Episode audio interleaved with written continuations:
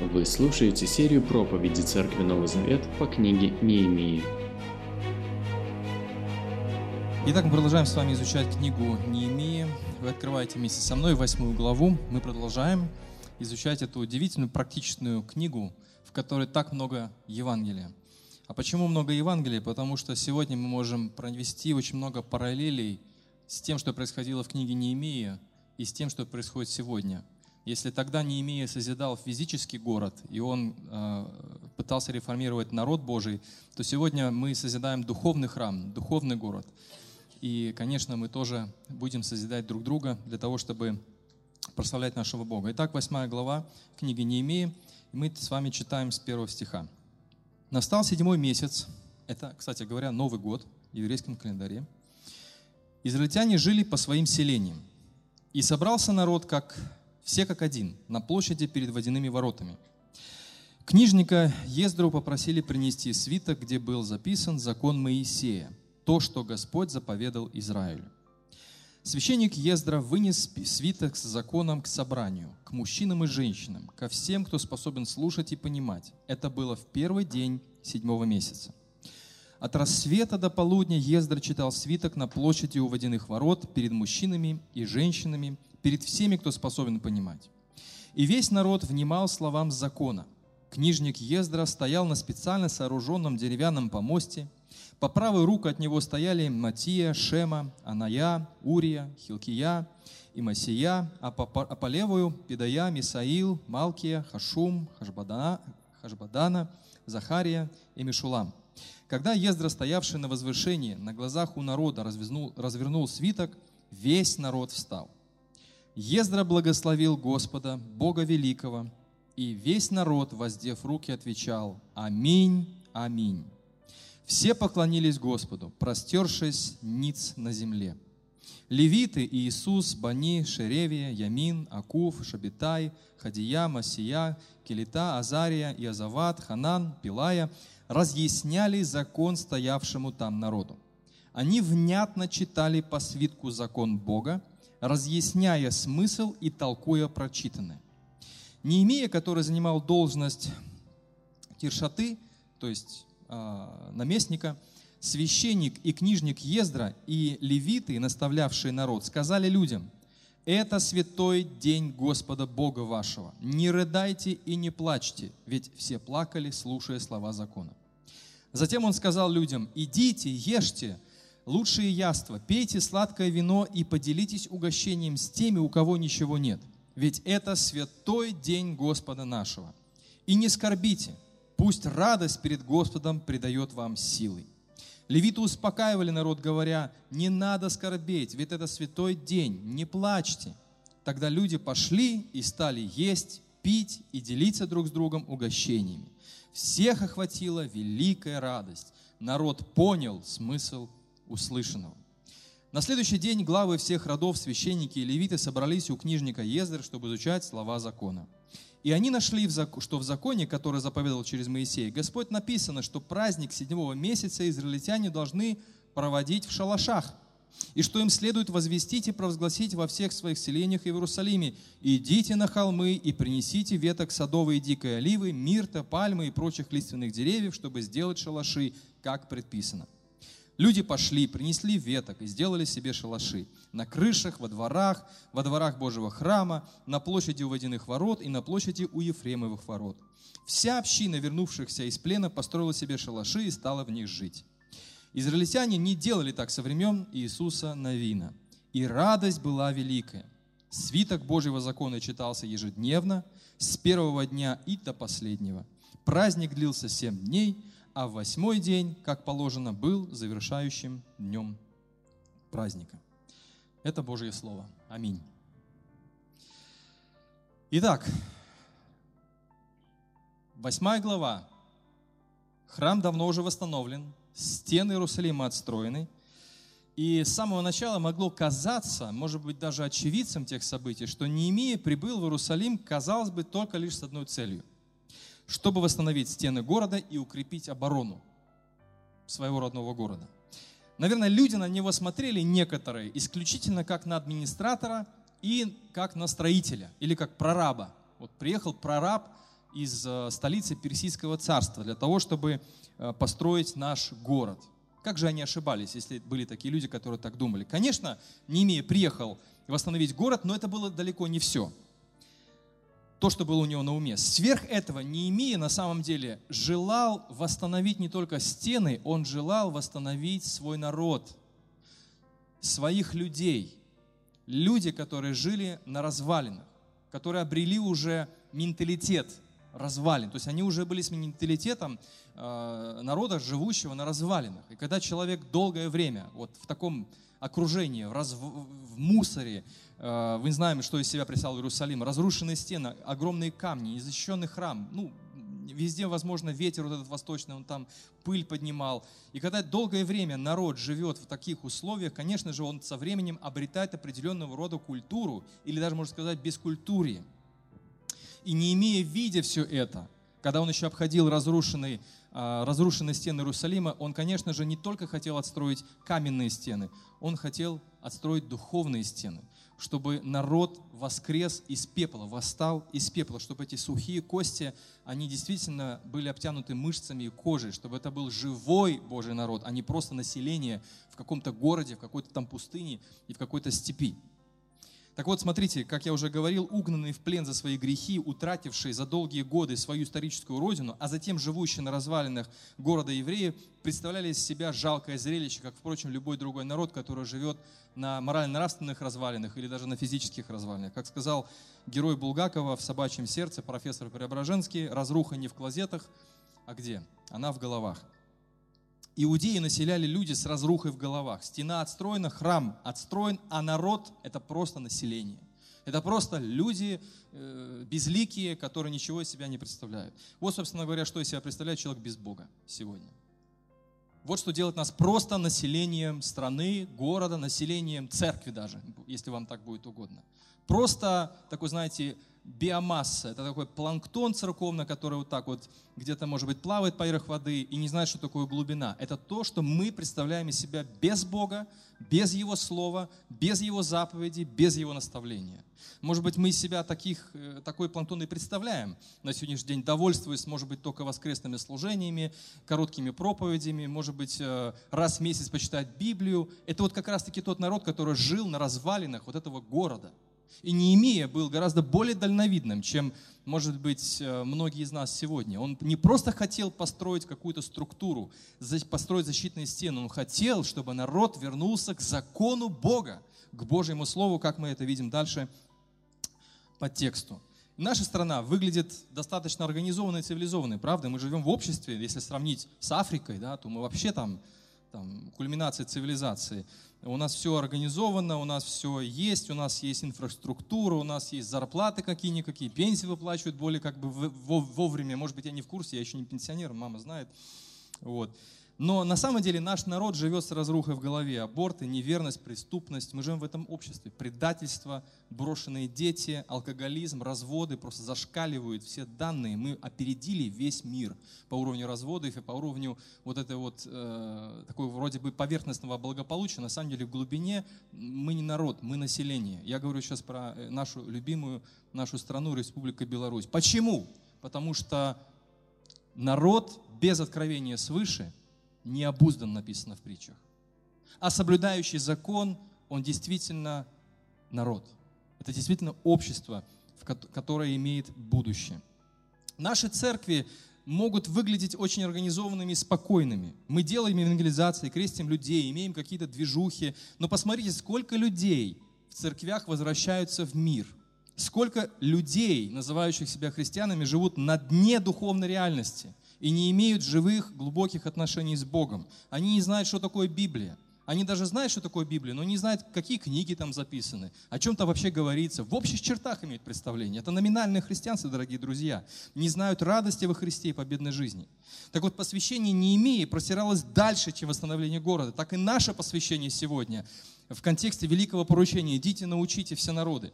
Наше посвящение должно протираться дальше, чем просто зарегистрировать церковь, чем просто собрать людей, чем просто проинформировать о том, что есть Евангелие, есть Христос, а ты вот давай кайся. Наше видение и посвящение должно быть гораздо дальше, чем просто построить что-то внешнее, хотя оно тоже очень важно. Неемия посвятил этому посвящена половина книги Неемии, отстройка стен. Понимаете, что это нужно, но этого недостаточно. На самом деле отстройка стен Иерусалима это был первый шаг к заветной цели – восстановить народ.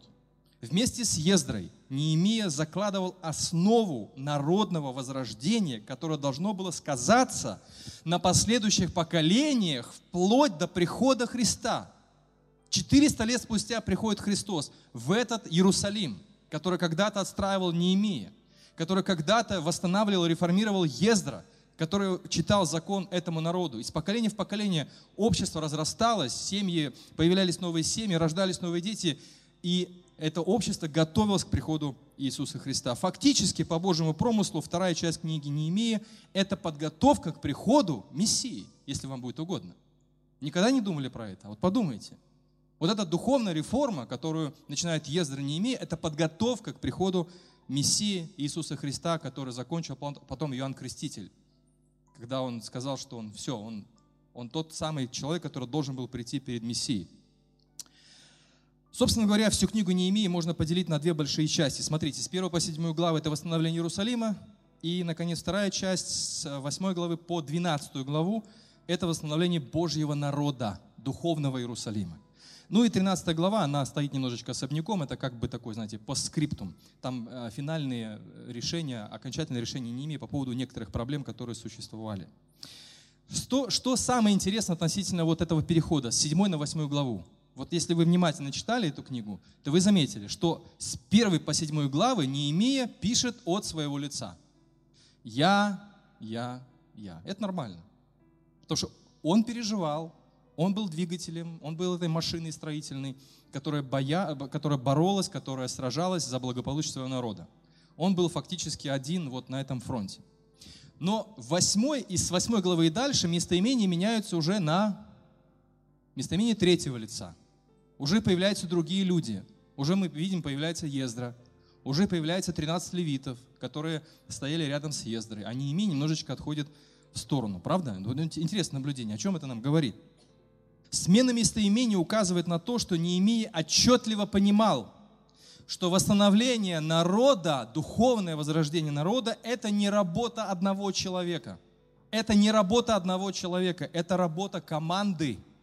Это работа группы людей, которые глубоко заинтересованы в том, чтобы произошло духовное возрождение. И именно поэтому, дорогие друзья, организация церквей сегодня требует командной работы, как мы с вами можем убедиться в этом на своем собственном примере. Очень важно, чтобы в этот мир шли не одиночки.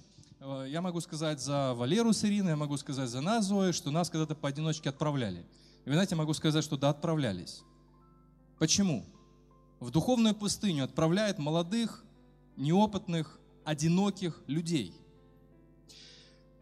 Возрождение Беларуси, возрождение наших людей, возвращение к Богу – это не дело одиночек, это работа команды. Именно это обстоятельство должно показать нам, почему Неемия работал как будто бы во главе 1 в отношении строительства стен, но тут же в 8 главе с момента возрождения духовного народа появляется множество людей.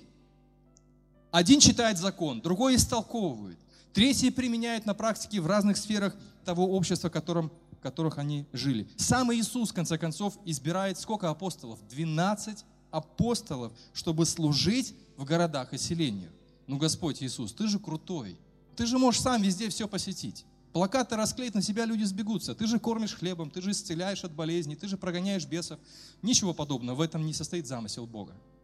Замысел Бога состоит в том, чтобы действовать в народе и через народ, через нас с вами, через церковь, через народ Нового Завета, через церковь Иисуса Христа. Иисус избирает 12 апостолов, чтобы служить в городах и селениях, и в конце концов Он избирает их, чтобы начать свою церковь. 12 человек. Еще раз хочу сказать, что, пользуясь случаем, стратегия одиночек никогда не бывает эффективной для Божьего Царства. Стратегия одиноких миссионеров никогда не бывает эффективна для Божьего Царства. Пора избавиться от стереотипов, что церкви организовываются талантами-одиночками, странствующими проповедниками, странствующими певцами, деятелями культуры и так далее. Ничего подобного. Мы долгое время, я могу сказать в том числе и про себя, находились в плену иллюзий, что Павел делал и организовал церкви один. Ну разве это так? Разве это так? Посмотрите на то, как заканчивается послание Павла. Да там сплошные имена. 16 глава Римлянам.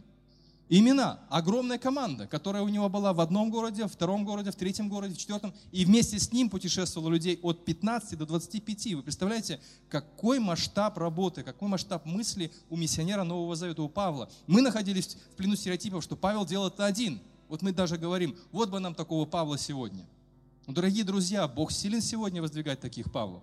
Но этот Павел должен мыслить не категориями одиночек, не категориями одиноких волков, а категориями команды, совместной работы для того, чтобы благая весть сегодня распространялась. Неемия вполне сознавал, что восстановление народа не его прерогатива. По большей части инициатива духовного возрождения еврейского народа тогда исходила от какого человека? От Ездры. И вы знаете, Неемия по человеческому эгоизму мог бы даже имя Ездры вычеркнуть из своей книги. Ну что это? Это ж моя книга. Это ж я тут стену восстанавливаю. Это ж моя территория. Не пересекай эту линию. Мы даже мыслим категориями эгоизма, делая служение ради Христа. Это вообще просто трагедия. Это абсолютная трагедия, которая враг просто разделяет царство. А разделенное царство в себе самом, оно устоит или нет? Оно не устоит. Неемия отходит немножечко в сторону, выходит на первый план Ездра, человек, который изначально был там и был заинтересован в духовном возрождении еврейского народа. Это, можно сказать, первый книжник Ездра. Мы знаем хорошо его из книги Ездра. Поэтому, если вы хотите еще глубже понимать книгу Неемии, почитайте книгу Ездра.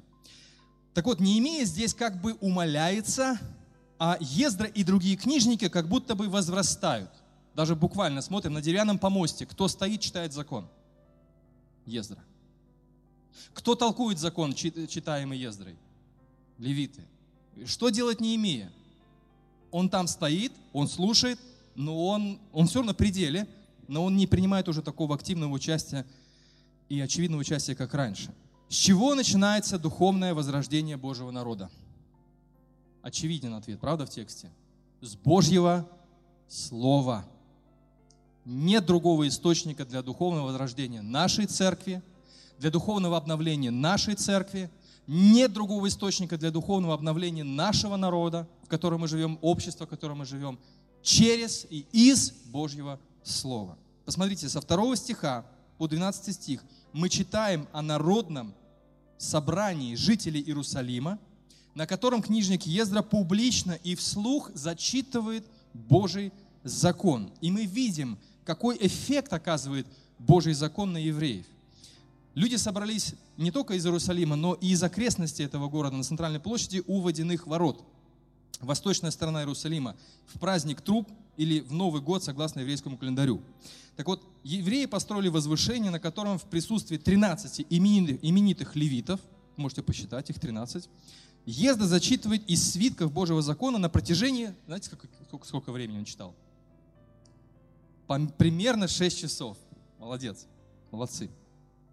От раннего утра до полудня. А почему дальше нельзя было читать? Потому что было очень жарко. Надо было прятаться по домам, сиеста.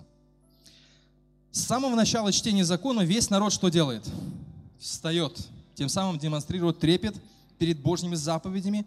А во время молитвы весь народ дружно говорит: «Аминь, аминь», что значит «истина, истина». Иисус очень часто говорил «истина, истина говорю вам». То есть «аминь, аминь говорю вам». То есть это двойное утверждение, подтверждение, что Слово Божие не просто истина, оно настолько истина, что ничего другого истинного нет в этом мире. Это двойное «аминь», оно указывает именно на эту чрезвычайно важную истину. Это то, что нужно нашей стране, дорогие друзья. Я не хочу, чтобы мы мыслили только категориями нашей маленькой поместной церкви. Мы должны мыслить категориями великого поручения. Иисус сказал своим ученикам: «Идите, научите все народы. Идите, научите и делайте из всех людей для меня учеников». И в Беларуси, и в Могилевской области, и в Гродненской области, и в Минской области, и дальше за пределами страны. Это то, что нужно нашей стране. Это то, что нужно нашим церквям, это то, что нужно нашей церкви. Если мы действительно жаждем увидеть настоящее пробуждение нашей церкви, в наших церквях и в нашей стране, то нам нужно серьезно подумать над шагами, которые предприняли евреи. Я сейчас приготовьтесь записывать пункты. Но прежде чем мы будем записывать пункты, можно дальше, Саша.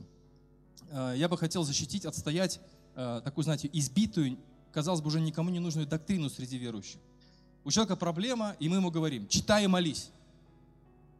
И мы это так все. Читай, молись. Никому не помогает.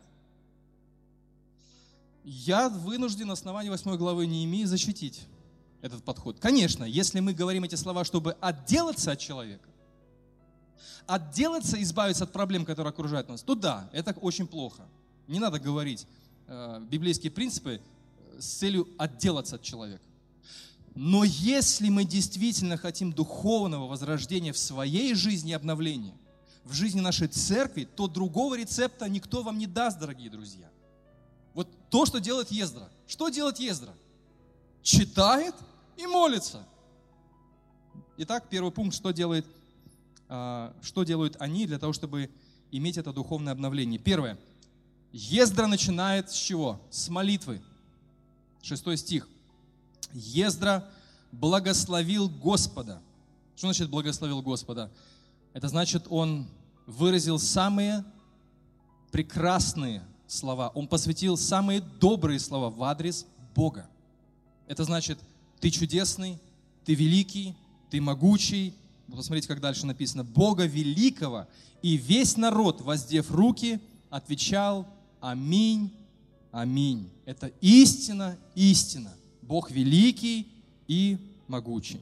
И все поклонились Господу, простершись ниц на земле. Представляете себе вот это вот? Я хотел провести такой эксперимент.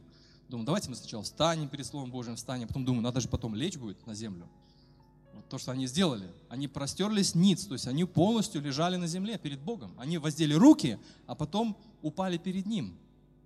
Вот что такое молитва. Некоторые считают, что молитва Ездры носила по большей части формальный характер, но это абсолютно не так.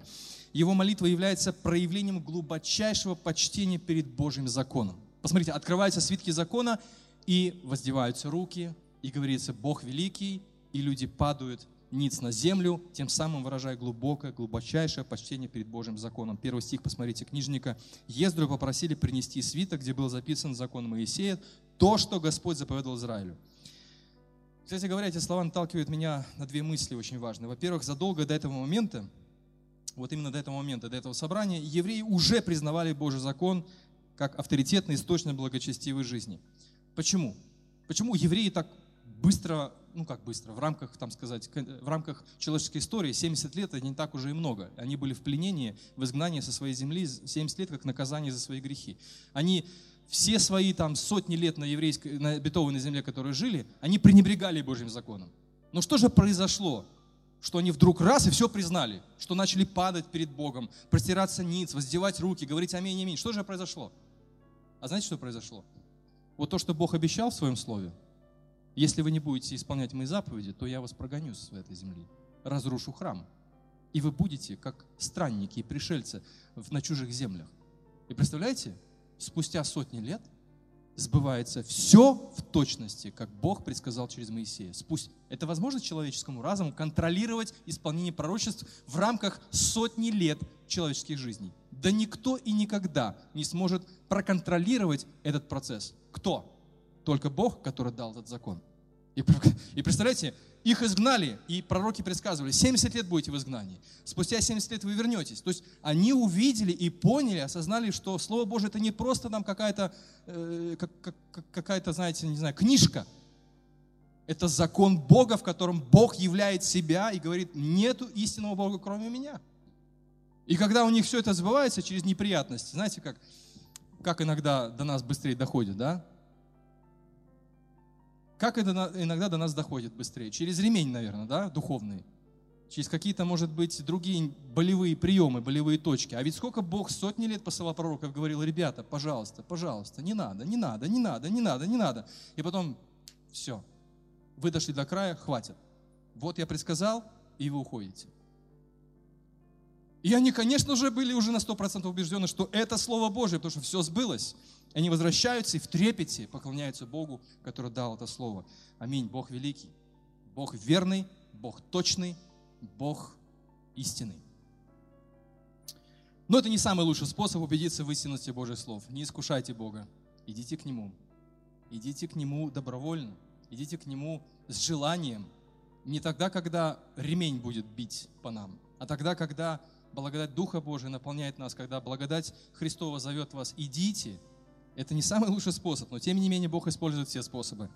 И вторая мысль. Молитва Ездры пробудила в людях, вот когда он помолился, мы не знаем полный текст молитвы, но мы знаем, что молитва Ездры пробуждала в людях ожидание. Это не была рядовая молитва, там, перед обедом, перед ужином. Но молитва Ездры породила атмосферу ожидания, что Бог будет делать что-то очень скоро и что-то очень особенное среди своего народа. В принципе, любая молитва должна выражать именно ожидание, что Бог будет действовать согласно своему слову.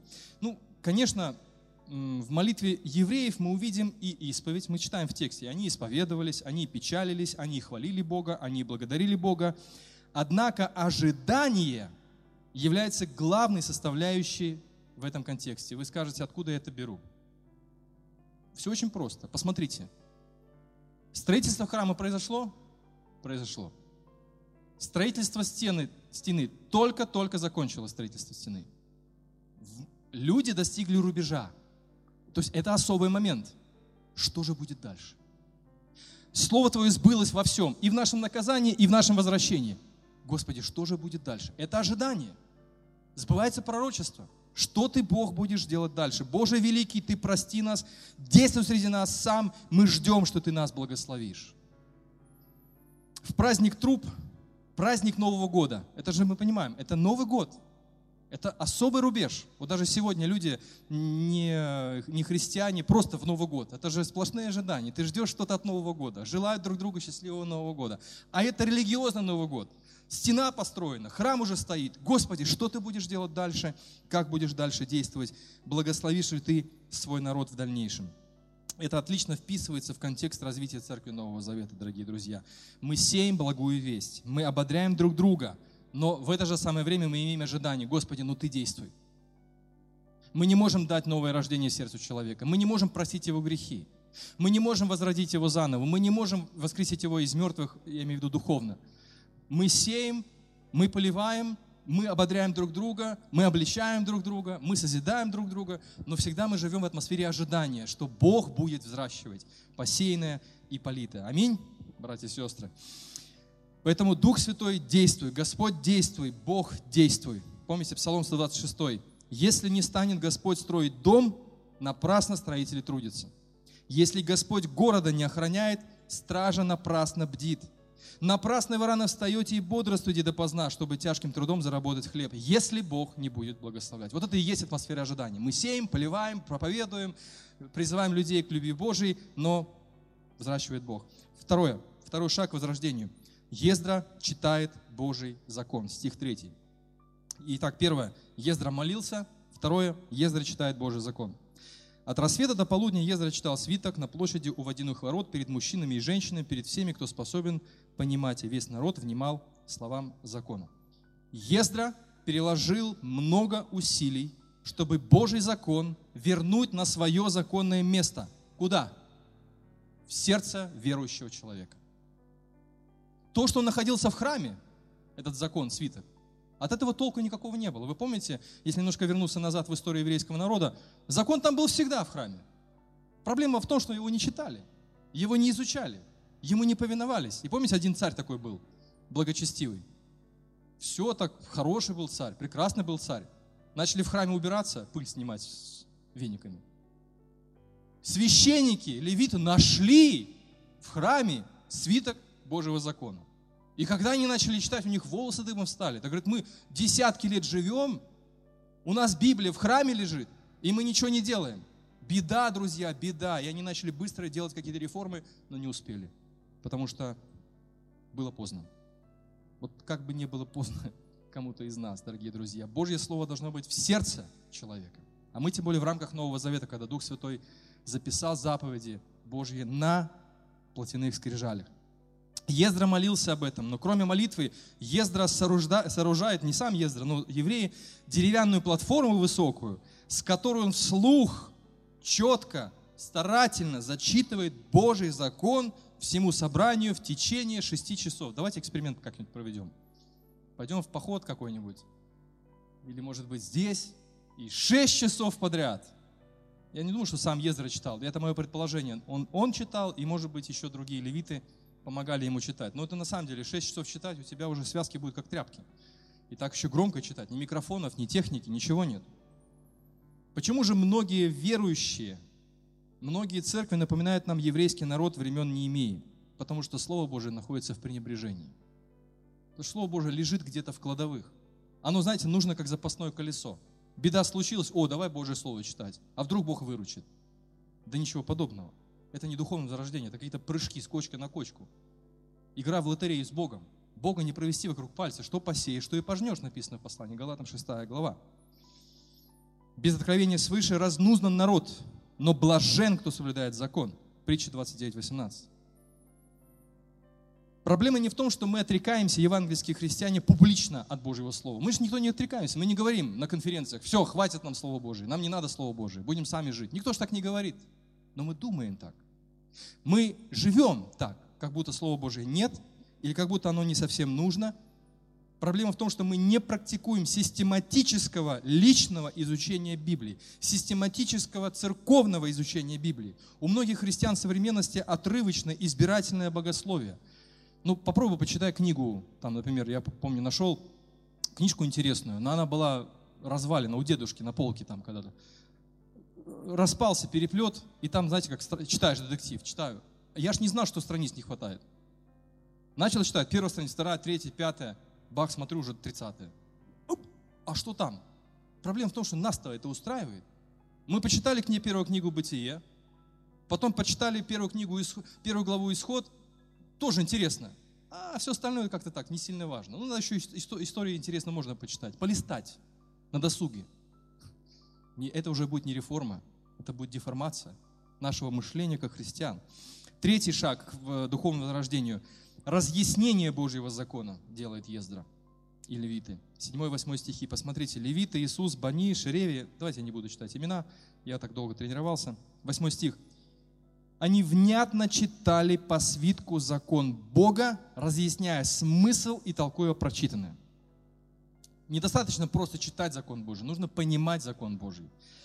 Это одна из самых важных частей книги Неемии. Чтение Божьего закона сопровождается подробным разъяснением написанного. Во-первых, почему?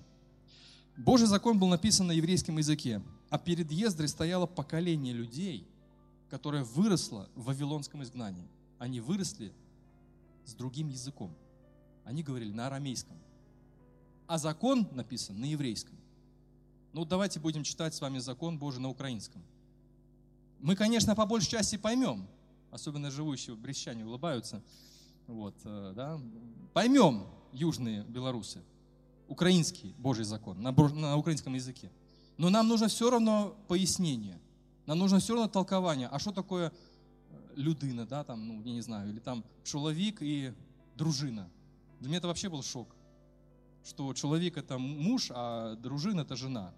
То есть получается в семье один человек. И вот нам нужно истолковывать вот такие нюансы. Вот так, возможно, были проблемы между арамейским и еврейским языком, что стояло поколение, читает закон Божий, а некоторых слов не понимают или не понимают каких-то нюансов. Поэтому левиты были, которые разъясняли, что означает тот текст или другой текст. То есть нужно было переводить и уточнять. Это делали 13 левитов, о которых написано в 7 стихе. Это первая, да, причина, почему нужно было разъяснять Божье Слово. Кстати говоря, синодальный язык то же самое сегодня, правда? Стегно. Вот подойди на улице и скажи, что такое стегно? Он тебя посмотрит, стегно? Да я не знаю, что такое стегно. Может, плетка какая? И так далее. Таких слов очень много, когда нужно просто переводить на нормальный русский язык, на котором говорят. Я не хочу сказать, что это плохой перевод, но тем не менее люди, говорящие на современном языке, им тоже нужно, как вот этим 13 левитам, переводить на современный язык. И вторая причина – понимание Божьего закона – это была не только лингвистическая проблема. Это не проблема лишь только языка, это проблема сердца, это трагедия сердца. Поэтому мы читаем, что народу разъясняли смысл и толковали прочитанное. Вот почему это не только лингвистическая проблема, не проблема арамейского языка, на котором говорили вот эти вот бывшие пленные евреи. Знаете почему? Иисус, например, не один раз. Иисус говорил на арамейском, Иисус проповедовал на арамейском, и ученики Иисуса Христа тоже говорили на арамейском. Они говорили на одном языке. Но что же получалось иногда? Медлительный умом говорил Иисус своим ученикам, помните? С окаменелым сердцем.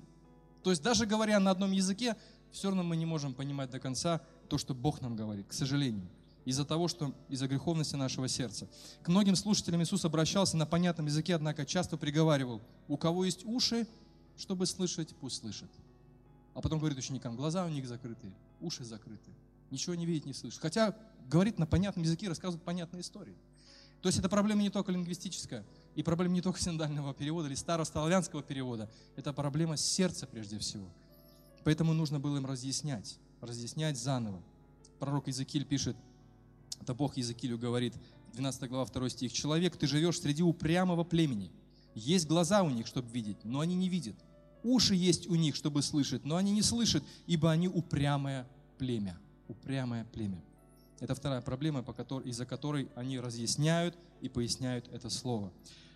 Пример евреев и учеников Иисуса говорит о проблеме нашего сердца. Мы медлительны умом по отношению к Божьему Слову и Божьим заповедям. Именно поэтому нам нужно слушать Божьи проповеди из Божьего Слова, Это причина, по которой Церковь Нового Завета по большей части держится и будет держаться, по милости Божьей, идеи разъяснительной проповеди, когда нужно разъяснять Божье Слово, растолковывать его и разжевывать его. И за кафедрой проповедники Церкви Нового Завета должны объяснять написанное Слово, а не заменять его своими идеями. Четвертый шаг к пробуждению, стих 9, печаль о своих грехах. Но это короткий шаг, посмотрите, какой он короткий, это интересно.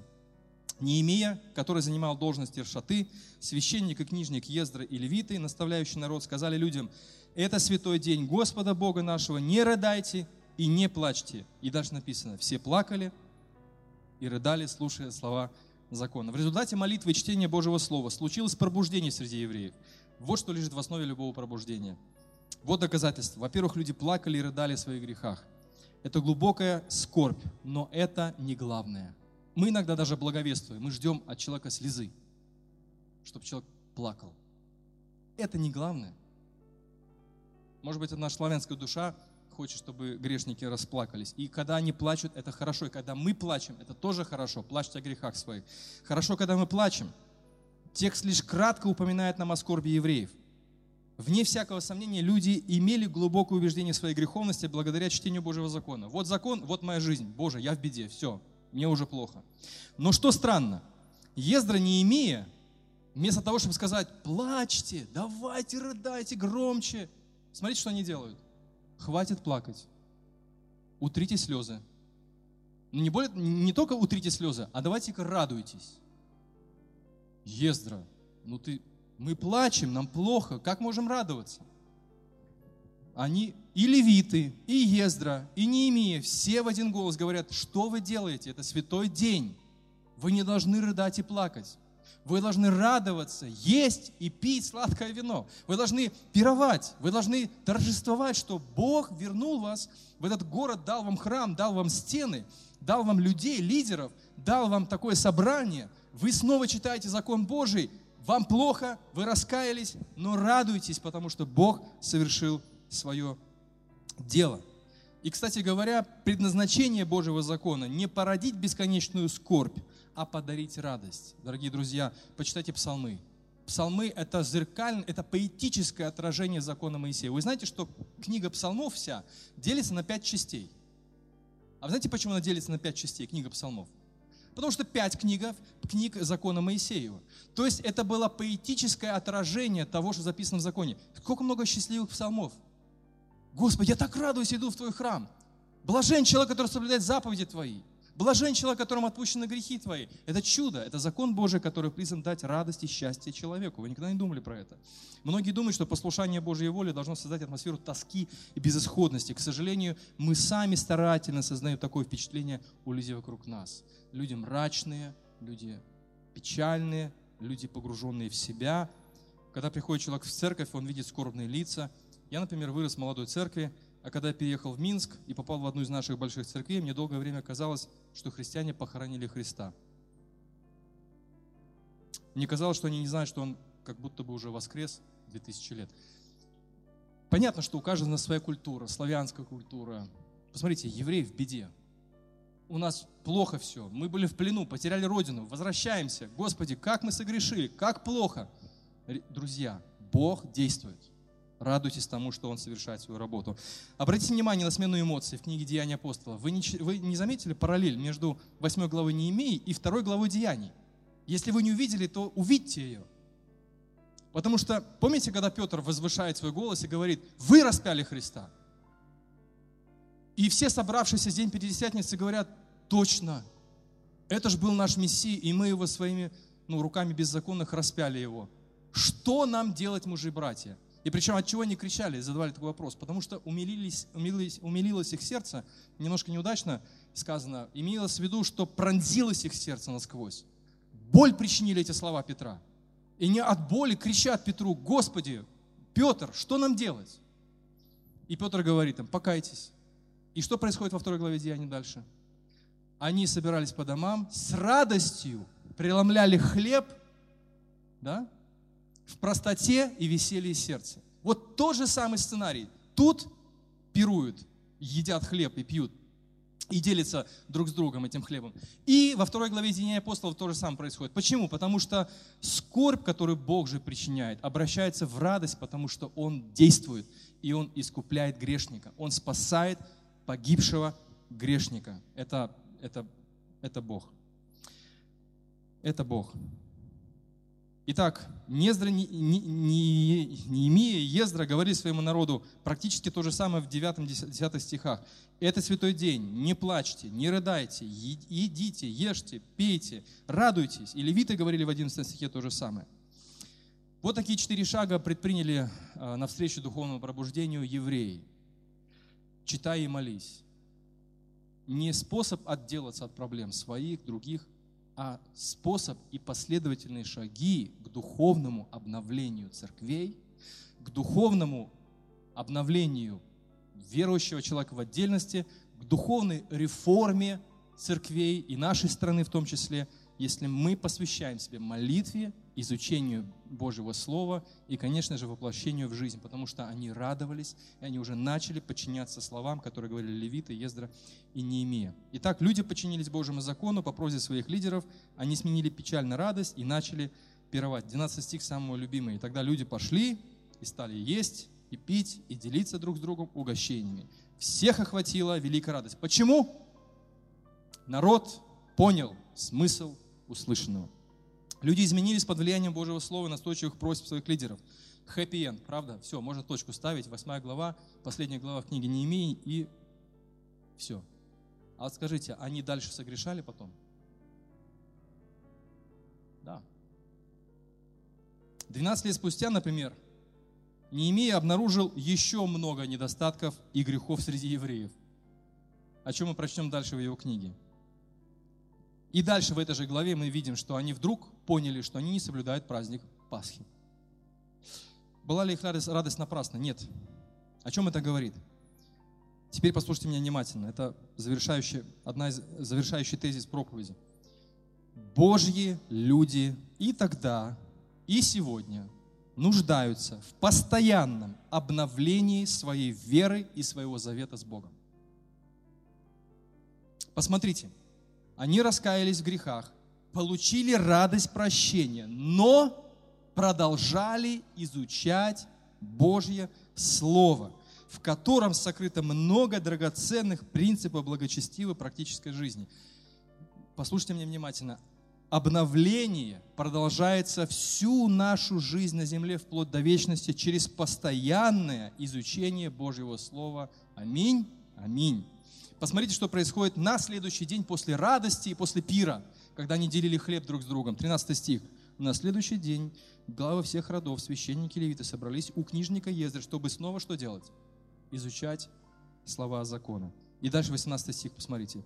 «Свиток Божьего закона в праздник уже кущей шалашей читался ежедневно с первого дня и до последнего. Праздник длился 7 дней, а 8-й день, как положено, был завершающим днем праздника». То есть что происходит здесь? После радости искупления, прощения и обновления, казалось бы, все, пора Библию закрыть и наслаждаться тем, что Бог нам дал. Ничего подобного. Мы изучаем Слово Божие дальше, и дальше, и дальше, и дальше. Как бы сегодня люди поступили? Они получили бы прощение, обрели бы радость и довольствовались бы временным облегчением ситуации. Фу, как хорошо. Знаете, как зуб болит, да? Обезболивающее вкололи, облегчение получил, все, я могу идти домой. Друг, куда ты пойдешь? У тебя обезболивающее пройдет, ты дальше будешь еще больше мучиться. Вы понимаете, действие Божьего Слова настолько серьезно для нас, что это не просто какая-то пилюля, которая должна помочь нам ежесекунды. Это витамины накопительного действия. Когда мы систематически изучаем Писание, благоговеем перед Богом, конечно же, это ведет нас к постоянной реформе. Я хотел, чтобы следующий слайд высветил, Саша. Реформаторы были очень умными людьми, и они очень много думали. Есть такой вот тезис, которого они придерживались. Посмотрите внимательно. Ecclesia semper reformanda est. По латыни это означает «церковь постоянно реформируется». Что такое постоянная реформация? Это когда ты постоянно читаешь Божье Слово и постоянно видишь, что тебе нужны изменения. Что ты постоянно должен что-то изменять. Посмотрите, они порадовались, они обновили завет с Богом, все очень круто, они пьют, они пируют. Давайте будем жить дальше счастливо. Нет, друзья, а что дальше сказано в Божьем Слове? А что сказано по этому поводу? А мы Пасху не соблюдаем, давайте исправим ситуацию. И вы знаете, на протяжении всей нашей жизни мы очень много сюрпризов найдем, если мы будем постоянно читать Писание. Только самодовольные христиане не читают Писание. У них не происходит никакой реформации, потому что они не знают, что такое реформация и обновление отношений с Богом. Поэтому, если вы хотите узнать, обновить свои отношения с Богом, обновлять свой завет, если так можно выразиться, то, пожалуйста, посвятите себя изучению Писания. 2 Тимофею 3, 16, 17. «Всякое Писание Богу вдохновенно и полезно. Оно помогает учить, обличать, исправлять, наставлять, как жить честной жизнью, так что слуга Божий всем снабжен и подготовлен к любому доброму делу». Божье Слово на все полезно. Для обучения, для обличения, для исправления. В этом залог нашей благочестивой жизни, в этом залог крепкой духовной жизни нашей церкви. Поэтому, дорогие мои друзья, вы должны помнить о шагах к духовному пробуждению. Это первое — молитва. Второе, что это? Божье Слово, чтение. Третье — разъяснение и понимание Божьего Слова. Четвертое — печаль о своих грехах, которая очень скоро сменяется радостью и торжеством в Боге.